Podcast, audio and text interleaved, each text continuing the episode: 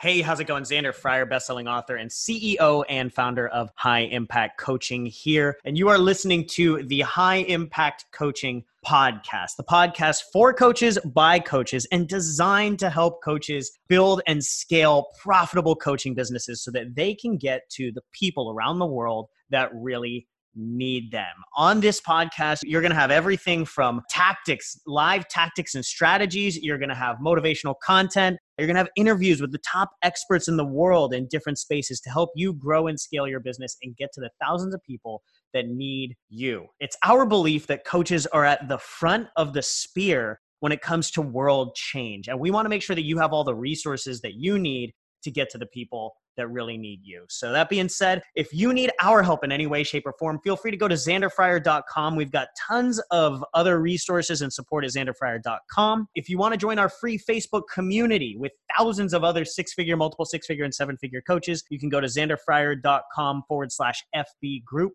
And if you're interested in getting our help in the short term, coaching you one on one or mentoring you one on one to scale your coaching business to six figures in the next 90 days or taking it to seven figures over the next 12 months, go ahead and check out a couple of our programs at xanderfryer.com forward slash programs. And feel free to set up a quick 15 minute call with our team to see what we can dig into, find what's not working in your business, and see how we can help you scale to that next level. Other than that, I'll see you in the next episode. All right. How's it going, everybody? Xander Fryer, CEO and founder of High Impact Coaching, here with our very own Hannah Hermanson. She's actually our lead success coach on the High Impact Coaching team. She's also our local branding and copywriting and marketing expert on the team. So today, I've got the pleasure of interviewing Hannah on some marketing and copywriting secrets and hacks, if you will. So, Hannah, welcome to the show. Excited yeah, to have you. Of course. Awesome. So, I think, Hannah, you and I like this kind of stemmed. I remember you did a piece of content on this a while ago, and it was basically like the big mistakes that all coaches make when putting together content. And I think coaches, every coach knows that putting out content can get you clients but they don't know how to do it. They don't know when to do it. They don't know what works, what doesn't. They don't know anything about that. So they just start putting out a bunch of content and they put in all this time and nothing works. So I think I really want to dig into, you know, you mentioned kind of the three hacks to make content that converts for coaches. So hit us with it, Hannah. Let's go. Yeah, no, I love it. It's so true. Coaches are like, okay, I'll do the thing. And then they post all of their like inspiring quotes and their yoga pictures and their banana bread, but it doesn't really get them anywhere. Banana bed posts, though, those are the best. so if you're already putting in that time and thought and energy and photo shoots, like let's make sure that it gets you somewhere, like you said. Yeah. But I, th- I, think that's the biggest issue, right? It's like they spend a lot of time. They even spend money. They will go hire photographers or go find friends that are photographers and barter with them or something to get this done. But the worst thing is, even if they're not spending money, they're spending a lot of energy on this stuff. Yeah, that should be the fourth mistake. I have three mistakes I wanted to talk about, but that's so huge. So, yeah, let's work smarter, not harder on yeah. So, in working with all of our clients, I review a lot of their content and just being a huge fan of Instagram, I see a lot of content and I repeatedly see three core fundamental mistakes being made specifically by coaches. And the first one is that coaches are making their content about them. It's yeah. not that they're selfish. I know you want to like inspire the masses and change lots of lives. But what I mean by this is that you're speaking in your language. Yeah. The other thing I love about coaches is they're hella smart. They have certifications and they know about NLP and the law of attraction and all of these like highfalutin things. It's almost like they're professors in life. They have this all these certifications. But the people who actually need their help are in fourth grade. Yeah. They have no idea what the law of attraction is, or NLP, or woo woo this, or manifestation that. So we need to stop trying to look smart. Yeah. It's almost like reading a textbook. Again, like a professor is talking in a lot of coaches' content, and it just doesn't land. You bring up a really valid point, right? It's like professors, I think professors, like when they use professor talk, right? Like it gets along with other professors, right? Just like coaches, when they're on social media and they're putting out their coaching content, they get a bunch of other coaches who follow them, but they're never their clients. It's like the other professors in their space, right? Yeah.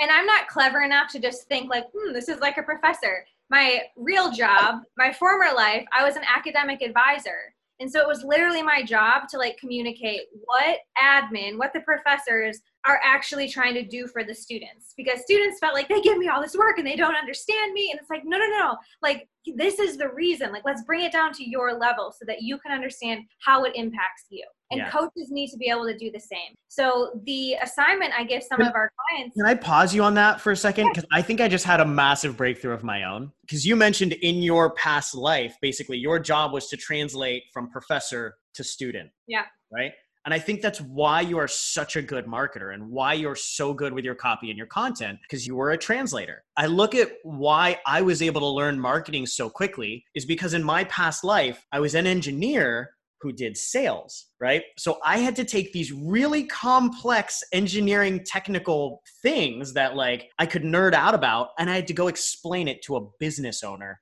in very simple dumb language. I was a translator, right? I think that's like that's a huge breakthrough. But that's sorry, I just I thought that was really interesting. Yeah. I love that. Yeah, because the assignment to help people become that translator, I always t- ask clients, would your fourth grade niece understand this? Yeah. Right? Like if you were chatting about this at a family reunion, like would the kids get it? Because we have to think of the people reading our content who need our help as elementary school students. So I always say, you know, go look at the last few pieces of content and if it's like reading a textbook, just make some changes dummy it down yeah the big thing there is even if you are intelligent nobody likes reading a textbook right? i'm 31 years old and i still prefer to watch a disney movie over like some really intelligent thing right right and in today's world you're like in between cat videos and dad jokes so you exactly, want to exactly. like, you know people aren't just Perfect.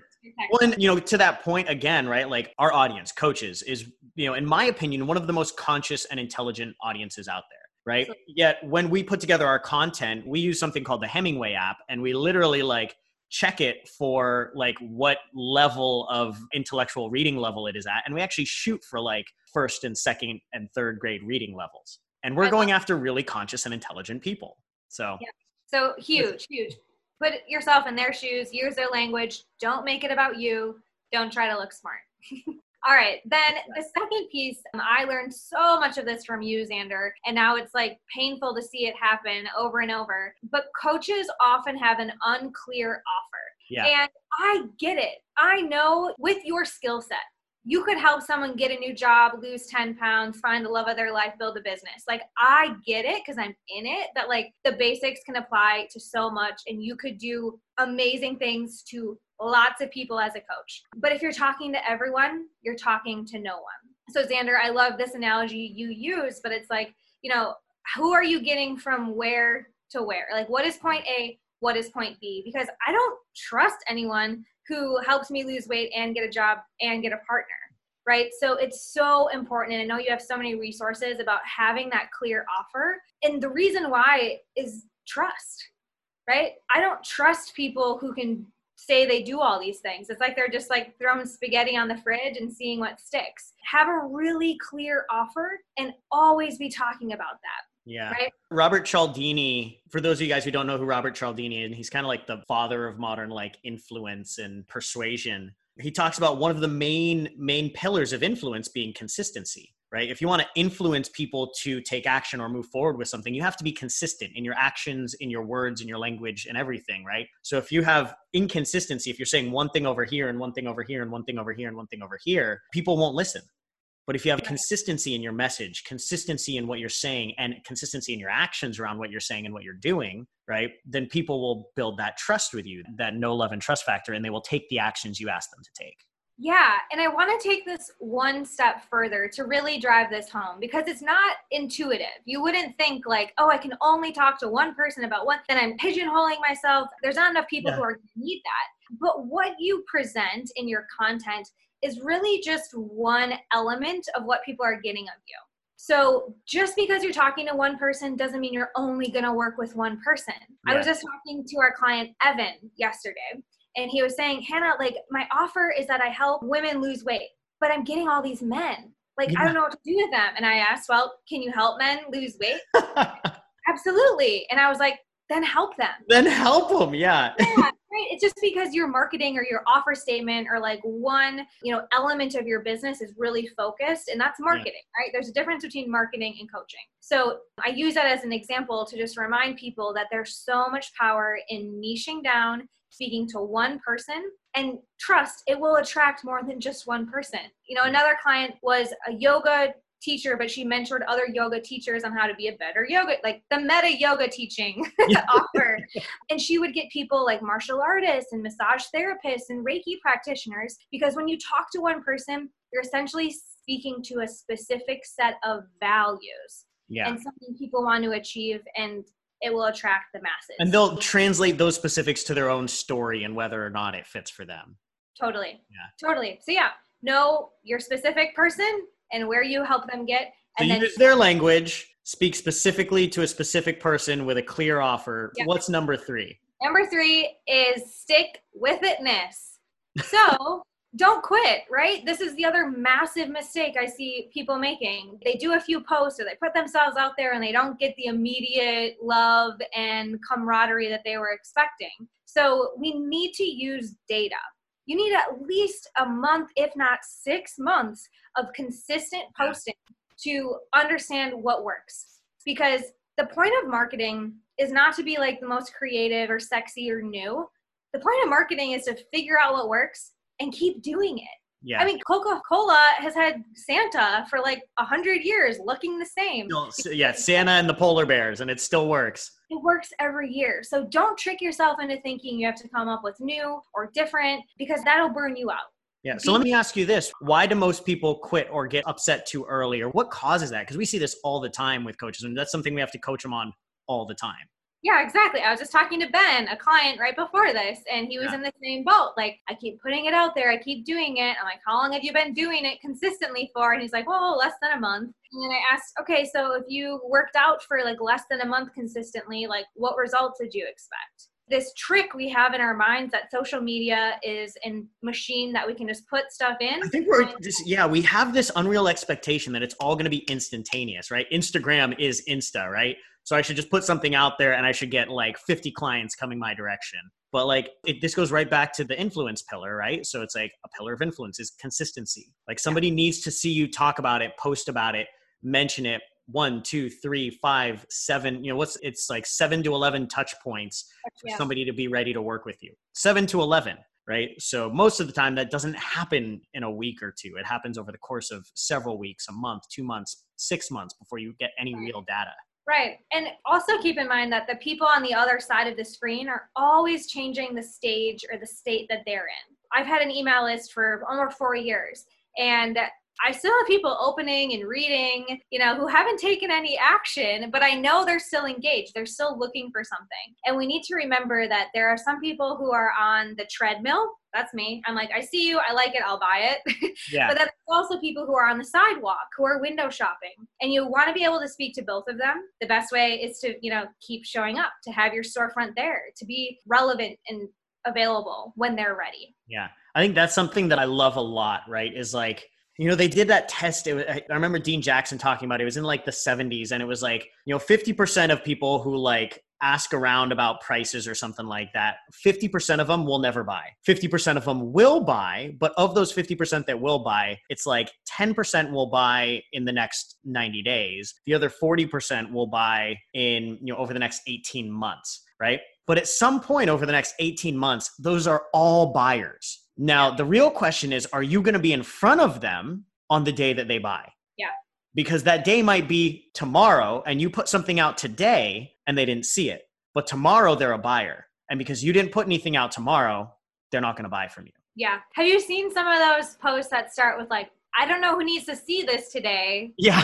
Like that's so true. You don't know what day or who needs to see it, but if you're putting it out there and you're showing up with the right energy and you're speaking their language, like someday will be their right day. Yeah. So I always and I tell clients this too, especially when they're just starting out, like think of every piece of content you post as one step closer to that next client. Like yeah. every day you're getting closer. Every day you're reaching new people. It might be tomorrow that you finally get one that converts, or it might be, you know, in two weeks from now. But every single piece of content gets you closer to that next conversion to that next mm. client. Can I ask your opinion on this? Maybe this is my fourth hack that I want to add to this.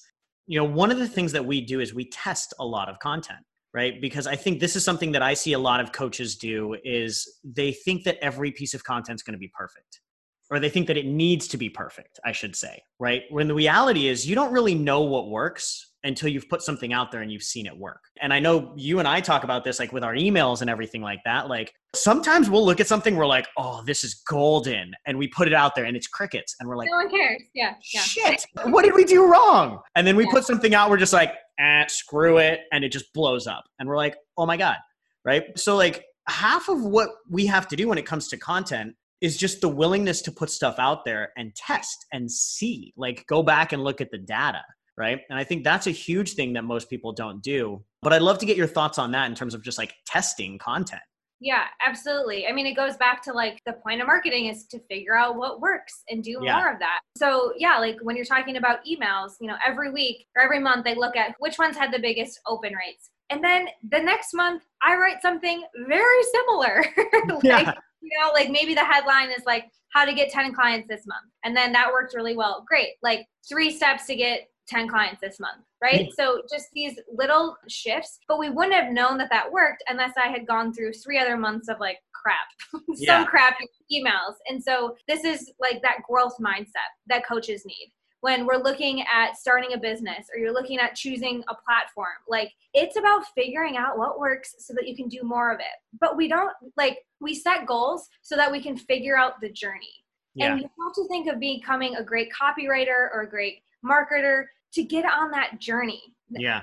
Spend a lifetime going to school, figuring this out, getting all these resources. So to think that you're going to open up a coaching business and then just be the best marketer, like apply your growth mindset to content just and like- i think that's huge because like every coach out there is like yeah like i live in the growth mindset. And i'm like yeah you live in the growth I mindset. growth. i love personal development. You live in the growth mindset where you are comfortable with the growth which is in you know like taking a deeper look at yourself and this and that. But your real growth if you ever want to be successful in your business is in marketing and yeah. sales learning how to run a business. That's where you're down at ground zero and that's where your growth mindset actually needs to be applied, which is the hardest for you because you've never seen success there. Right. right? Right. Yeah. I love it. I love that. And it's like, yeah, you got to walk the walk and talk the talk. It's just like another skill that you're building. Yeah, 100%. Any last words of wisdom you have for coaches out there and content before we let yeah. you go. This has been super helpful, and I'm going to just keep kidnapping you for these calls more often. But yeah, I think the biggest thing is to have fun with it. So I know you started your business to like change the world and coach people and impact lives. I love that, and this is why I love working with coaches. And sometimes they look at marketing or even sales or writing as like the bad guy. That now, oh, I didn't know I had to also do this if I wanted to yeah. be a coach. But again, if you have fun with it, if you get curious, if you play, if you experiment and apply that growth mindset, it will become easier. You will become better at it more quickly. And it's not the bad guy. It can be fun. it can be a lot of fun. It can be yeah, definitely. I like that. Awesome. Thank you for this, Hannah. I think this has been super helpful. Hannah Hermanson, our local branding, marketing, copywriting expert, and our lead success coach here at High Impact Coaching. If you want more from Hannah, you're going to have to hire us. So, too bad.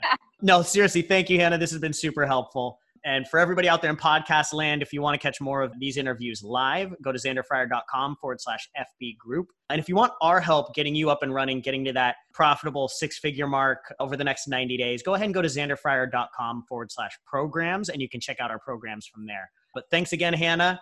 We'll talk to you soon.